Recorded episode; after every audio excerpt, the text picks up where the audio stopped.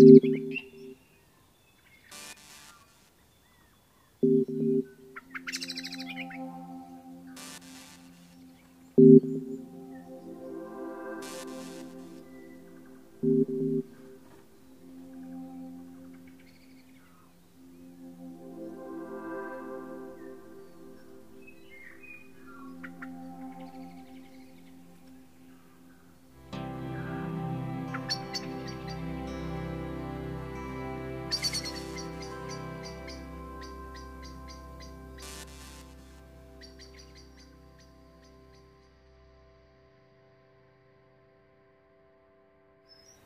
ニュージーランドご飯の森からお届けする、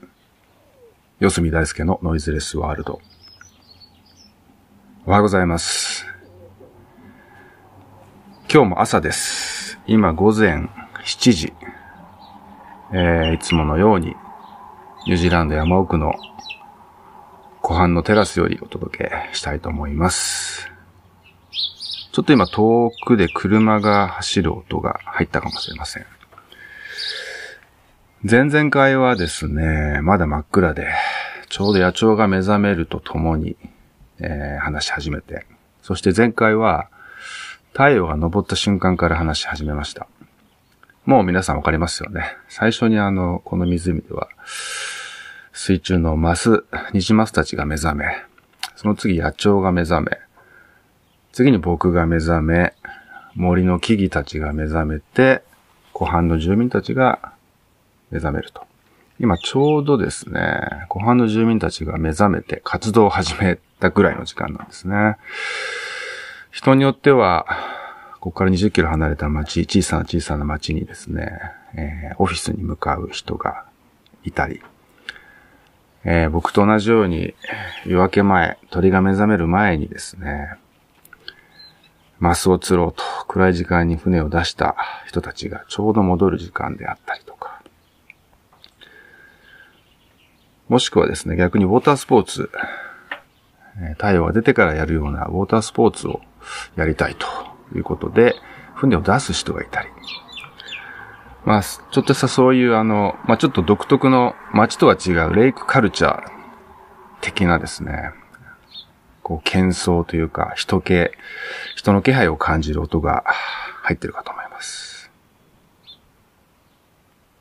あの、夜明け前の大合唱に比べると若干おとなしめになってますが、我が友人たちである野鳥たちも泣いてます。この音も入ってるかと思います。前回はですね、近い人が連続で亡くなったっていうこともあって、普段あまり深く考えることがない人の死について思ったことを話しました。まあ、昔は祈りが日常にあったはずだったと。祈ることというのは最も深い瞑想なんじゃないか。だから昔の人は瞑想なんかせずに、何か願いを込めて祈っていたんじゃないか、みたいな話をしました。まあ、あれからですね、ずっと僕ちょっとなんかそういうきっかけ、トリガーみたいなことが起きるとですね、ずっとそのことを考え続ける癖があるんですね。あれからずっとこう、死について、えー、考えていました。人間に限らず、まあ、この青い星、地球という我々の母なるこの存在の上に生きる生き物、すべてですね。植物たち、昆虫たち、鳥たち、哺乳類たち、魚たち、すべて微生物。ものすごい目に見えない小さなそういった微生物から大きな、マッコウクジラは確か地球上で最も大きな生き物だったと思うんですが、そういったもうすべての生き物が逃れられないのが死であると。なんか改めて思いを馳せていました。そこで思い出したのがですね、僕が小学校の時に、最も何度も何度も読み返した作品があります。漫画なんですけど。手塚治虫さんのですね、火の鳥という、全8巻9巻ぐらいだったと思うんですが、未だに僕は PDF で全巻持っています。僕はあの面白い、まあ、小学校からちょっと世間とはずれていたというか、僕は1970年生まれなんですが、小学校に入ったぐらいにですね、ドラえもんっていう漫画がもう大ヒットして、まだアニメーションになる前ですね、漫画として第1巻が発売されるとか、そんなぐらいだったんですが、あの、大ヒットして僕の周りはみんなドラえもんから入ったんですね。漫画といえばドラえもんから始まったぐらいな。そんな中、なぜか僕はドラえもんを読む前に、火の鳥を読んでたんですね。で、今思えば小学校の1年生、2年生、3年生にとって火の鳥ってかなり難しいですね。火の鳥っていうのは人の、人が生きるとは、そして死ぬとはっていう、ものすごく大きくて難しいことをテーマにしている漫画で。まあ、簡単にこれ読んだことある人はね、もう、ああ、火の鳥、私も僕も読んだなっていうでも読んだことない人は何のことかわからないと思うんで、簡単に説明すると、まあ、火の鳥という、まあ、架空の、見た目はこう、なんか、キラキラこう自分で光を放つクジャクのような美しい鳥なんですが、不老不死の鳥で常にいつの時代も火の鳥はいたと。で、時代背景がいろいろ変わり、舞台がいろいろ変わるんですが、常に火の鳥がいると。そして必ずその時の権力者たちがですね、あらゆる手を使ってこの火の鳥を捉えようとするんですね。なぜか。この火の鳥の生き血を吸うと飲むと不老不死になれるからなんですね。まあ、有名な話だと歴史上で言うと、あの、真の始皇帝という、彼がもうすべての、こう、まあ、あれほど広い中国を初めて自分の手で治めて、まあ侵略をして治めて一つの国を作った。秦という国を作った。でも、富も名声も名誉も全て手にした後、彼は何を求めたかというと、不老不死だったんですね。で火の鳥をまあ探し求めたっていうような伝説も残っています。で、これ面白いんですね。あの、僕の記憶、僕の記憶かなり適当なんですけど、記憶によると、まあ、みんな失敗するわけですよ。もう最後の最後。もういよいよ、もう手のひらまで生き血を、火の鳥を捕まえて生き血を手に入れて飲もうとした瞬間なくなってしまうみたいな人もいたりとかするんですが、ほとんどの人が基本誰も火の鳥の生き血を飲むことができません。ただ一人だけいたんですね。そしてあとロボットがまあ、ロボットっていうのはある意味不老不死、人間ではないので、不老不死のような存在になり得るんですが、まあ、いつか壊れたり、まあ、燃料が切れたり、まあ、いろんな形で寿命というものが存在します。で、一体だけロボットがですね、なんか死ねなくなって一人取り残されて、みたいな話があったと思うんですね。でこれ両者に共通しているのはですね、どういう状況になるかというと、死ねない。もともとその人間は自分で望んで、その一人の人間はね、火の鳥の血を飲んだ、その主人公はもう、あらゆる手を使って、もう、まあちょっと変な言葉ですが、死ぬような思いで その血を飲もうと頑張るわけですね。つい飲む。やった、これでもう欲しいものはないという状態なはずがですね、死ねない。これが実は最も辛いことだってことに気づくんですね。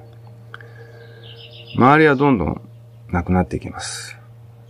仲間、家族、大切な人、その後一人取り残されます。というのは地球上の生き物、人間、もちろん、全員が死にゆくわけです。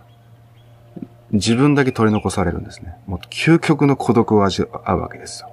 100年、200年とかっていう単位じゃないので死ねないってことは1000年、数千年、一万年みたいな単位、永遠に続くわけです。で、そのうち、まあ肉体がもう完全に、こう風化しなくなってしまって、こう命、まあ魂と言ってもいいんでしょうか。そういう存在として生きながらえていくわけなんですけども、だんだん自分が何者か忘れてしまうんですね。自分は何者だったんだろうか。なんで自分は今ここにいるんだろうか。何してるんだろうみたいなことになってしまうわけです。だから想像できますよね。もし僕らが1万年とか生きることができたら、1万年前の記憶なんかなくなってますよね。ただただ命だけが流れていて、楽しかった記憶、辛かった記憶すべて消えて、自分という存在さえもわかんなくなってしまう。なんとなく、当時小学校の時に、この漢を、この語を読んだ時にこう震えたんですね。怖くなって、すごく怖いな、これって。これってとんでもなく恐ろしいことだなって、こう子供心に震えたことを覚えています。なんかその時にふと思ったのが、なんか生きる上で辛いこと、痛いこと、例えば拷問みたいなものをね、受けてしまうと、本当にこれ多分死んだ方がマシだと思えるぐらい辛いだろうなって思ったりするんですが、死ねないってことが、ある意味生きる上で、まあ、最悪の状態なんだなっていうふうに思ったんですね。まあなんかそんな昔のことを思い出したり、えー、しながらですね、まあ、前回あの、ボズというこの湖畔の住民の僕の兄貴分の、えー、お葬式に行った話をちらっとしました。まあ、そのお葬式がすごく良かったって話をしたと思うんですが、なんかそれもあって、なんか自分のね、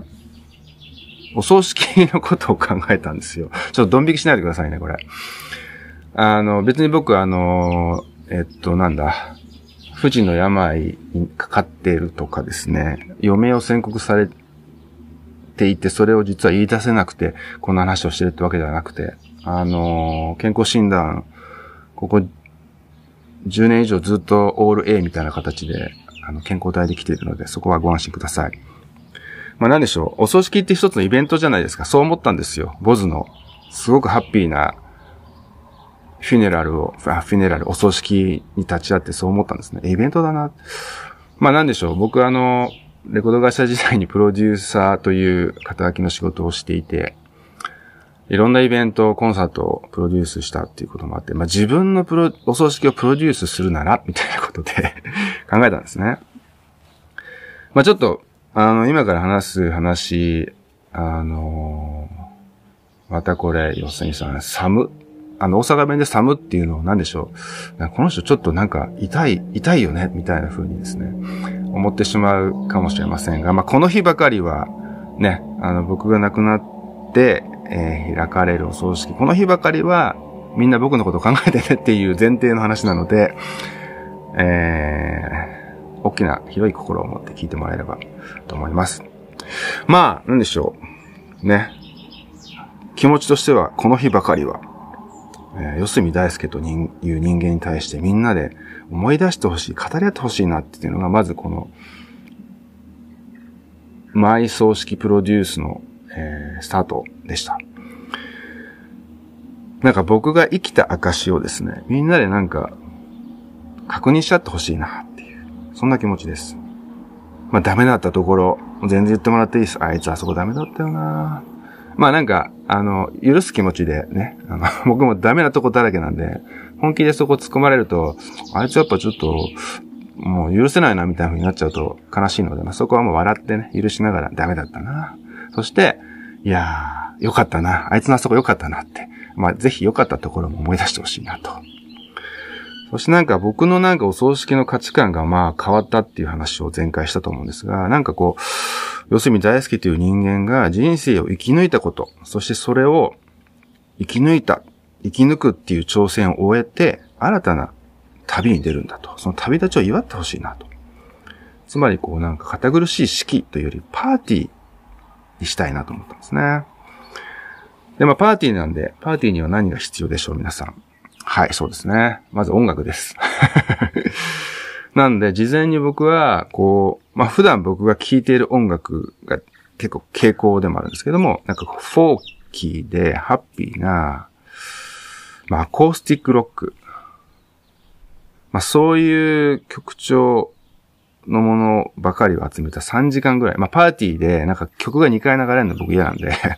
3時間ぐらい、パーティー1回分、あの、全部網羅するぐらいのプレイリストを事前に作ってですね。これかけてと。で、あと、あの、僕まあ仕事柄というか、まあ表現するツールとして写真動画をいっぱい自分で撮ったり、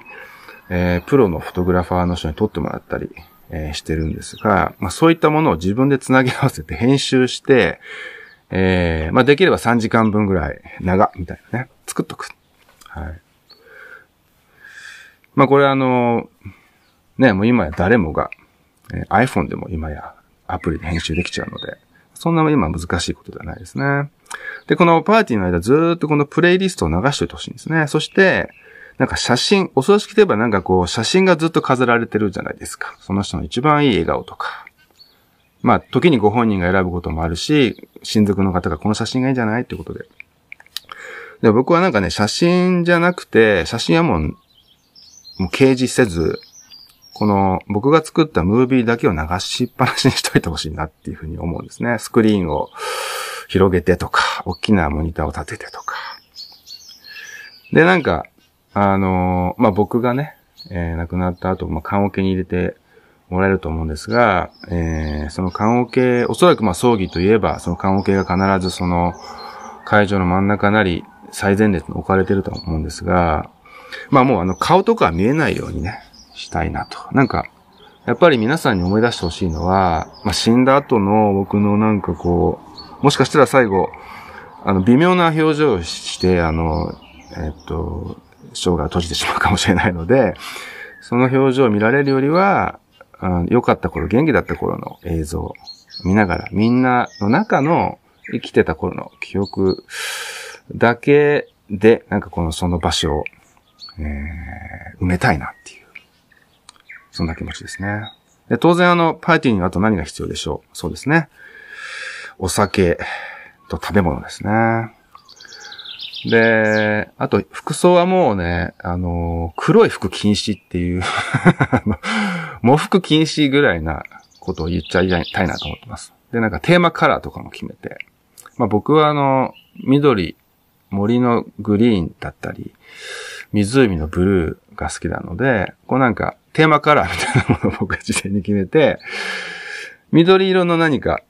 ブルーの何か、まあ、ブルーはいいかな今の気分だと。青い水色の何か一つアイテムを身につけてください。で、黒い服禁止です、みたいな。で、あとはもう、とにかくカジュアルに自分がなんか一番楽に気持ちよく入れる格好をしてきてくださいと、えー、事前に案内文に入れます。はい。そしてあの、お酒はもちろん、えー、自然派、バナチュール、まあ、自然派のワインだったりとか、オーガニックワインだったり、えー、バイオダイナミクス農法で作られたワインだったり、まあ、ワインばっかりが今出てます。僕はワイン好きなんで。まあ、ただまあ、あのー、僕の趣味をあまり押し付けるのもなんなので、お酒はいろいろ、できる限りサステナブルな、えー、方法で作られたお酒を用意したいなと。そしてあの、当然、えー、オーガニックの、えー、ビーガンフード並べておいて、最初からもうなんか皆さんに飲み食いしてもらいながら、四隅あいつ、こういうやつだったよなみたいな感じで。まあも、もしくは多分、あの、そんなことも忘れ、僕のことも忘れてつい盛り上がって、久しぶりとか、あれ、はじめまして、どちらからいらっしゃったんですか？みたいな感じで、あの、会話が盛り上がってくれれば、僕は多分、その時、会場の上からみんなを眺めてんじゃないかな、まあなんか欲を言えば、ここでなんか新たな出会いが生まれて、こう、ね、パートナーになったり、カップルになったりして、そしてその二人から、まあ、ね、子供が将来、その二人が子供を授かって、新しい命を育てていく、育んでいくみたいなことができたら最高だなぁ、なんて、えー、思っています。はい。ちょっと話が、それてしまいましたが、うん。なんか生きるとは、まあ、どう死んでいくか、だと思いますと。死んだ後のこと。自分が、自分の死後の世界に対しての、なんか気持ちが変わったって話をしました。今日はここを、あのー、しっかり話したいなと思って、導入から僕のお葬式の話とかしています。まあ今僕の目の前にはですね、大自然が広がります。湖と原生林。で、この大自然というのは、もう目に見えない無数の生き物たち、そして目に見える無数の生き物たち、そういった命によって構成されていますね。で、僕が、の目の前に広がるすべての命は生きています。一生懸命必死になって今この瞬間を生きています。と同時に全員が死に向かっているとも言えますね。で、そういったこう有機物たちに限らずですね、例えば今僕これ、あのー、手元にですね、ステンレスチールの水筒があるんですけど、僕これ愛用してる水筒なんですけども、まあ、この中に、あの、リジベラックという、僕がもうどれぐらいだろう。下手したら7、8年ぐらいずっと発酵し続けて そこにあの、どんどんどんどんいろんなものを足して、これを毎朝飲んでるんですけども、入ってます。あ、ちょっと、僕があの、朝目覚めてから、活動するまで、まあ、朝のルーティンですね。モーニングルーティンどういうことをして何を食べて何を飲んでるかみたいなことは、ちょっとまたこの番組で一回分撮って話したいと思います。まあ、このステンレスチール、めちゃくちゃ頑丈ですよね。ステンレス。だから、ステンレスっていうのはまあ、錆びないっていうんですけど、もうかなり頑丈で、これ一生このままもう、ビカビカのまま行くんじゃないかと、つい思ってしまいがちですが、これでさえ、いつかは、朽ち果てます。ちょっとせっかくなんで一口飲みたいと思います。はい。いつか朽ち果てます。つまり、その経緯は、こう、命ある有機物ほどわかりませんが、目に見えませんが、秒単位で劣化しているとも言えるんですね。つまり、このステンレスチールでできた頑丈な水筒でさえ、秒単位で死に向かっていると。なんかそう考えると、今この瞬間の評価なんかどうでもいいなっていうふうに思いませんか？今この瞬間、自分がどう見られてるか、どう評価されてるかなんていうのは、ある意味意味がないんじゃないかなっていう気がするんですね。なんか無駄に空気を読んで、必死になって嫌われないようにする。本当はこう言いたい。こうしたい。本当は自分の命はこうありたい。こういうことに挑戦したい。本当はこれが好きで、これに没頭したいんだって、命はそういう風に叫んでいるのに、それに耳を傾けようとせず封印して、とにかく今、この瞬間、みんなに好かれたい。すごいねって、高く評価されたいっていうのはなんか本当に無駄なんじゃないかな。意味があるのかなっていうふうに思えるようになります。じゃあ何なんだと。自分が今生きている証っていうのは、いつ評価されるのかっていうと僕はね、歴史が評価してくれるんじゃないかなと思うんですね。例えば、僕あの、油絵がすごい好きなんですね。まあアート全般大好きです、もちろん。なんですけど、まあ僕自身が高校時代、美術部に所属して油絵を毎日放課後描いてたっていうのもあって、油絵が一番好きなんですけども、まあ、ゴッホ。有名な画家がいます。で、有名ですよね。彼は生きていた頃は全く評価されず、むしろひどい扱いを受けていたんですね。で、彼が亡くなった後に、彼の作品は高く評価され、高く取引され、そして死んだ後何年経っても、まあ、ここで僕が名前を出して皆さん、あ、ゴッホね、見たことあるよ、えっていうぐらいの存在になってるわけですね。でも、もちろんあの生前、彼の生前はあまりにも悲劇に溢れていて、辛い人生でした。だからといって、彼は不幸だったか。これ、ちょっと答えは出ないと思うんですが、まあ、彼の気持ちになると生きていた頃のあの辛い思い出、あれはもう本当にどうやっても癒せないぐらいのものかもしれません。でも、生きている頃にチヤホヤいくらされたとしても、死んだ後に、あいつでも、よく考えたら、こうだったよな、ああだったよな。まあ、厳しく評価されたりとか、もしくは完全に忘れ去られる。もう一年もして、二年もして、経たないのに忘れられる。こっちの方がなんか、僕は悲劇なんじゃないかな。で、ちょっと思ったんですね。これは本当正解はありません。なんか、この気持ちも僕もしかしたらいつかそのうち変わったりするかもしれません。今この瞬間、近い、僕に近い兄貴分のような二人が亡くなってから、この人の死のことを考えるようになってから、そういう気持ちにすごくなるようになりました。理想はもちろん生きている間も愛され、そして亡くなった後も愛され、ずっと語り継がれる。これは理想だと思います。でも、どっちを選べか、選べって言われたか、聞かれたらですね、うん、今の僕の気持ちは、いや、今別に評価されなくても、死んだ後に、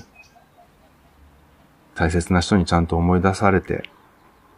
感謝されたり、愛され続ける方がいいなっていうふうに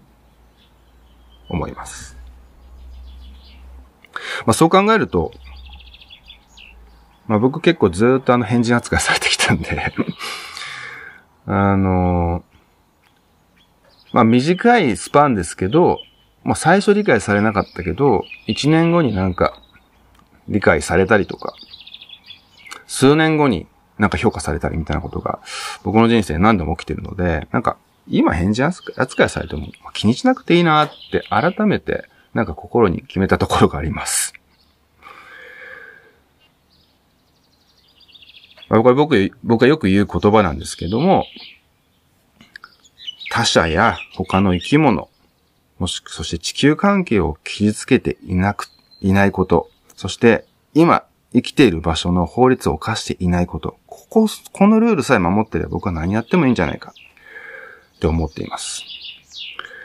で、ここに加えるならば、その、そのルールを守った上で、自分が本当に命から、命の、自分の命の一番奥、奥底から信じられる自分なりの美学。これを持つこと。つまり、こう自分軸での美しいかどうかっていう判断を自分の基準、自分の中に、まあ、基準をですね、持つってことですね。これを持って生きていく。この僕にとっての美しいかどうかは、ある人にとって美しいかどうか、これ別ですよね。僕はそれ美しいと思うけど、ある人は思わない。つまり、僕が、あなたが、誰かが、これは美しいっていうことは正しいっていうことではないですよね。なんか正しいかどうかで判断していたら僕は人生はつまらなくなるんじゃないかっていうふうに思っています。とにかく死んだ後に審判が下ると。でもなんか、よすみさん、死んだ後に審判下る、死んだ後に評価される。やっぱゴッホのことを考えて、やっぱり一概にはそれの、そっちの方がいいとは言えません。はい。ですね。僕もその、その意見には、あの、もう反対しきれないです。ある意味、強く賛成する部分もあります。じゃあどうしたらいいか。でね、僕の中では、これ割とちょっと思い返したら昔からずっとそう思ってたなっていうことなんですけども、人が亡くなる寸前、つまり僕が死ぬ寸前のに、その時の死ぬ瞬間の自分自身に満足できるかどうか。自分自身の気持ちですね。自分自身の気持ちに満足できるかどうか。これ、なんじゃないかなと思うんですね。人間っていうのはあの、死ぬ間際には誰もが100%ピュアになると思います。僕実際これまで自分のおじい、ね、祖母、祖父だったり、あの人が亡くなる寸前に会う機会っていうのは何度もあって、多分皆さんもそういう経験あると思うんですね。本当に死ぬ寸前っていうのは、本当にピュアに帰っていく。で、これってなんか生まれた瞬間の赤ちゃんのこうピュアさに近いものがあるんじゃないかなと思うんですね。なんか何も知らず何も世の中が矛盾だらけであることとか、理不尽なことがいっぱいある。不平等なことがいっぱいあるってことで、何も知らずに無垢な気持ちで生まれた超ピュアな状態の赤ちゃん。そして、そこからたくさんのことを学びながらも、たくさんのことを失いながら、自分の本当の気持ちとか、自分がやりたいこととか、そういったものを自分自身を削り取りながら、それと守りながら、痛い目にも遭いながら、辛い目にも遭いながら、世の中の不条理に直面して絶望したりっていう経験を経て、乗り越えて、最後の最後、再び、ピュアな気持ちに戻る。まあ、その時に自分は多分ごまかし聞かないと思うんですね。あ、なんか、まあ、いっか、なんかちょっと、よしとしようっていうよりは、もうなんかその時に、あ、自分の今の気持ちはどうだ？あ、いや、俺はやりきった。自分は、全うしたと思う。って思うために僕はなんか、今、この瞬間行きたいっていうふうに思うんですね。ある意味その、ね、死んだ後、自分が死んだ後ってのはもう、見れないので、わかんないです。ね。こう、魂として、死後の世界僕経験したことないんでわかんないですけども、見れたりするのかもしれませんが、現時点の科学的な検証からいくと、そんなことは多分なさそうなんで、見れないと。であれば、せめて、その死ぬ瞬間に満足したい。それさえできれば、なんか人生を正当化できるんじゃないかなってちょっと思うんですね。この、その瞬間の気持ち、気分を最高にするために、自分自身、僕自身の美学を持って人生をデザインしていけたらいいなっていうふうに、改めて思いました。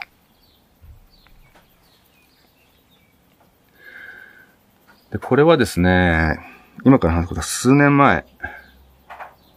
5年か6年前ですね。あの、初めて、スペインのバルセロナに行って、ある建築物を見たときですね。思ったんです。その建築物はもう、数百年前に建築がスタートしてまだ未完成だと。まあ、サグラダ・ファミリアという、アントニオ・ガウディという建築家が作った、まあ皆さん多分、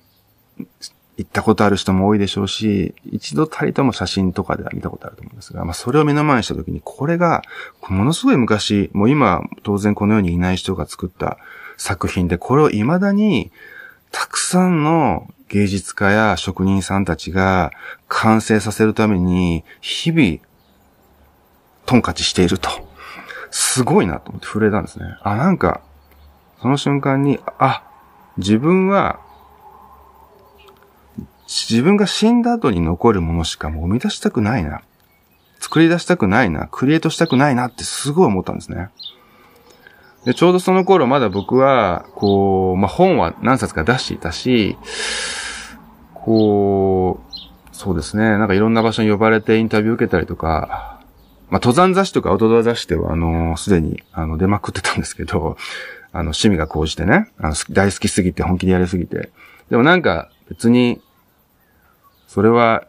自分が好きだからやってて、なんか自分が表現者として生きていくみたいなことに対しての覚悟がまだできてなかったんですけども、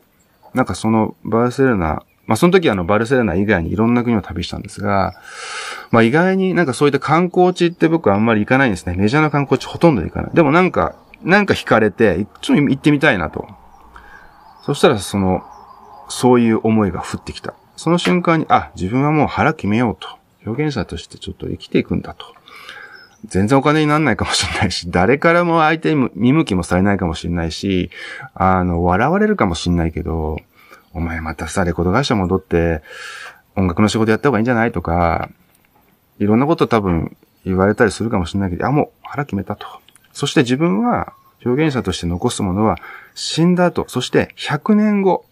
僕の中でね、具体的な年数があります。100年後に見返しても、自分で見直しても恥ずかしくないものしか生み出さない。なんか生み出したものの、なんかそのタイムラインのようにヒューと流れて消えてしまうものとか、そういったものは一個一個やめていこうと。心に決めたんですね。まあ簡単に言うと、こう、一つの記事を書くよりは、それを本の、一冊の本にまとめた方が後に残るだろうと。もちろん本にすれば全て残るわけではありません。実際僕の一冊目の本は廃刊になったりするし、そうやって世の中から消えていく本もたくさんあります。でも、なんか、可能性として、ファーっと斜め読みされるようなウェブ記事よりも本の方が残るんじゃないか。とはいえまあ僕はあの表現することが好きなので、だいぶ自分で、まあ連載をそこから一つ一つやめてったりとかですね、単発でのそういった執筆の記事とかを、こう、あまり自分から積極的にやらないようにして、どんどん本だけに集中できるような環境を、えー、にシフトして、去年、あ、いや、今年ですね。今年の本当に3月をもって、まあ、自分の本を書くっていうことと、自分のオンラインサロンを運営する。ま、このね、オンラインサロンの運営っていうのは、こう、自分の表現活動の本を書くっていうことの中の一つなんですね。なんかある意味、ここを行ったり来たりすることで、えー、本へのヒントとか、そういったものもたくさん得られたりとか、本を書く上のインスピレーションを、まあ、オンラインサロンのメンバーの発信からたくさんもらえたりするんで、この二つだけに絞ったのは今年の3月なんですけども、まあ、そうした理由っていうのは、このポッドキャストでも話してきました。プロデュースをもう全部やめる。こっちのお金になるかもしんないし、こっちの方が人から求められるかもしんないけど、いや、自分はこれやめる。そしてあまりにも忙しくなりすぎた。ので、とにかく、自分の時間を持つこと、好きなことに時間を費やすこと、それは畑のことだったり、畑仕事だったり、食べるための釣りだったり、ここの湖のほとりでの暮らしをもっと味わうことだったり、って話をしてきたんですけども、そのために、約1年半かけて仕事を大整理して、フルリセットして、えー、それが完成したのが3月で今日に至ると。でも実はそのきっかけは、今から5、6年前のバルセロナだったんですね。そっから実はスタートしてます。とにかくなんかこう思うんです。人生をどう締めるかが大事だと。何事も締めって大事じゃないですか。最後良ければ全てよしっていう言葉もあります。日本語には美しい言葉とかいっぱいありますね。でも今を生きることはすごく大事ですよね。何度も言います。今目の前に広がる大自然。この森を構成する生き物たちは今を必死になって生きています。その結果がこの圧倒的なエネルギーにつながってるわけです。だから僕ら人間も今この瞬間を大事に、この毎秒を生きる。この感覚は、毎秒大事に、一秒一秒大事に生きる。この感覚はやっぱり大切だというふうに思うんですね。そして、毎秒生きるということは毎秒死に向かっているということ。このことも忘れてはいけないなというふうに思うんです。繰り返します。どう生きるかはどう死に行くか。です。そして、自分が死んだ後、自分はどう評価されるのか。このことを真剣に考えるっていうことも僕は生きることの一部なんじゃないかなというふうに思うんですね。今この瞬間評価されるためには結構ごまかしが効いたりすることが多々あります。でも死んだ後評価されるっていうのはもうごまかし効かないですよね。なんかそのごまかしが効かないところになんか僕は挑戦したいっていう、まだ全然ダメダメの迷いだらけ、悩み事だらけ、すぐに夜眠れなくなっちゃうような、あの弱小のメンタリティの僕ですが、そういうふうに思います。これ前に話したかもしれないんですが、あの死ぬ前にまあ、ある方がアンケートを取りました。あ、えっと、死ぬ前にアンケートっていうのは、まあ、もうすぐ死んでしまうっていう方々に、まあ、質問するという形でアンケートを取った方がいるんですね。その、死を目前に、後悔していることは何ですかと。よく聞いたなと思うんですけど、これ多分前に話したことがあるかもしれません。1、もっ、本当にやりたかったことに時間使えばよかった。2、もっと大切な人と一緒に過ごせばよかった。3、遺言しっかり書けばよかった。過去相続のこととかみたいなね。まあ、3が意外な気がするんですが、1と2、これなんか通説ですよね。なんかこう、胸に迫るものがないですか。か僕はなんか本当に思うんです。このアンケートの存在を知ったのはかなり前で、まあ、10年以上前で、あ、なるほどなって。で今日の話に全部通じます。改めて、自分が死に行くこと、死んだ瞬間のこと、死後のことを考えたときに、やっぱり今、改めて、本当に自分が大切にしたいことを大切にしたいな。本当に大切に思う人を大切にしたいな。それ以外のことはどうでもいいんじゃないかなっていうふうに思います。自分にとって何が本当に大切か、大事か。自分にとって誰が本当に大事か。それをぜひ皆さんも一緒に考えてみませんか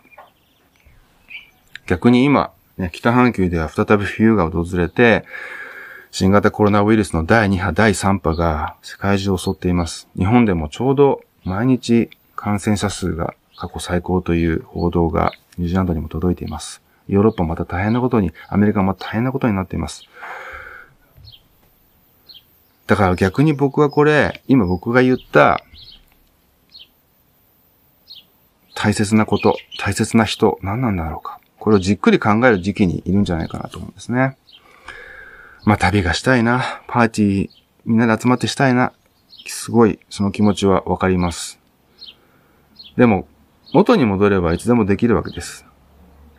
普段もう誰もが意識が外へ外へ向いてしまいます。逆に今のコロナ禍を利用して、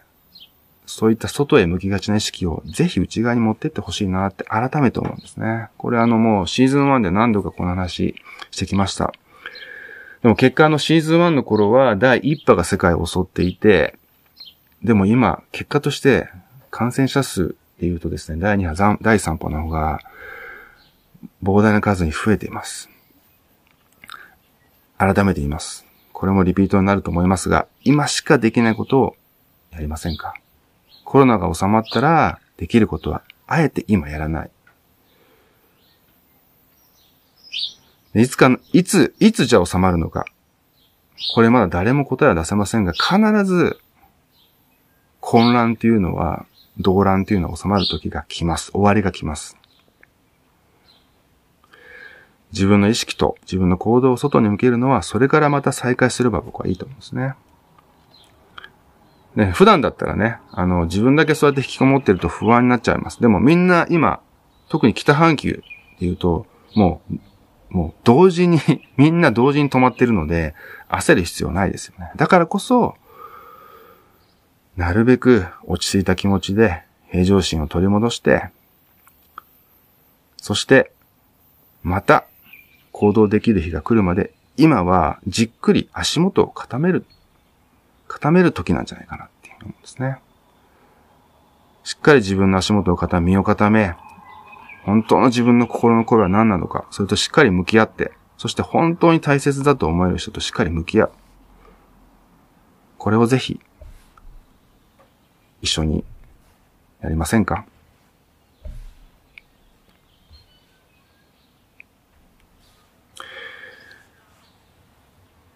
まあ、死ぬとは生きる。生きるとは死ぬ。まあ、これ誰が言った言葉かわからないんですが、すごく示唆的な言葉で昔は理解できなかったんですが、少しだけ理解できるような気が今しています。まあ、これはあの、死ぬとは生きるとは、これってもう永遠のテーマなので、これからも僕はこういった施策を続けていきたいなと思います。そしてこの、もう答えが出ない。もしかしたら最も大きな難しい問題かもしれない。それだけに、きっと僕の考えとか意見も変わっていくと思います。一年後には、あれ？吉見さんなんか言ってること変わってますよね。言われるかもしれません。今日はこの僕の現時点での死ぬこと、生きることについての考えをまとめてみました。最後に、名言を紹介したいと思うんですが、前回ご紹介したアーニスアーネスト・ヘミングウェイのまた言葉です。僕彼のことが大好きで、あの、まあ、彼はアメリカ人なんですけども、あの、パリに長く住んだことがあって、でパリに彼の足跡がいっぱいあるんですね。カフェとか、住んでた場所とか、通ってたお店とか。そういう場所僕はあの、パリに行くたびにコツコツ訪ねて、多分ほぼ全網羅してるんですが、まあ、大好きな彼、作家としての、もう尊敬する、僕はまだまだ作家とは呼べない、名乗れないぐらいの人間ですが、物を書く人間としての大先輩、すごく尊敬する彼の言葉です。これをやりに自分は生まれてきた。と思えることだけを考えて生きていけばいいと。はい。ぜひ皆さん、まあ僕のの、僕のこの、ちょっと今日は独りよがりなトークになってしまいましたが、これがきっかけで自分は本当は何がしたいのか、人生で何を成し遂げたいのか、そしてどうやって人生に幕を閉じたいのか、死んでいきたいのかっていうことを考えるきっかけになったら嬉しいです。ではまた次回お会いするのを楽しみにしています。それではまた。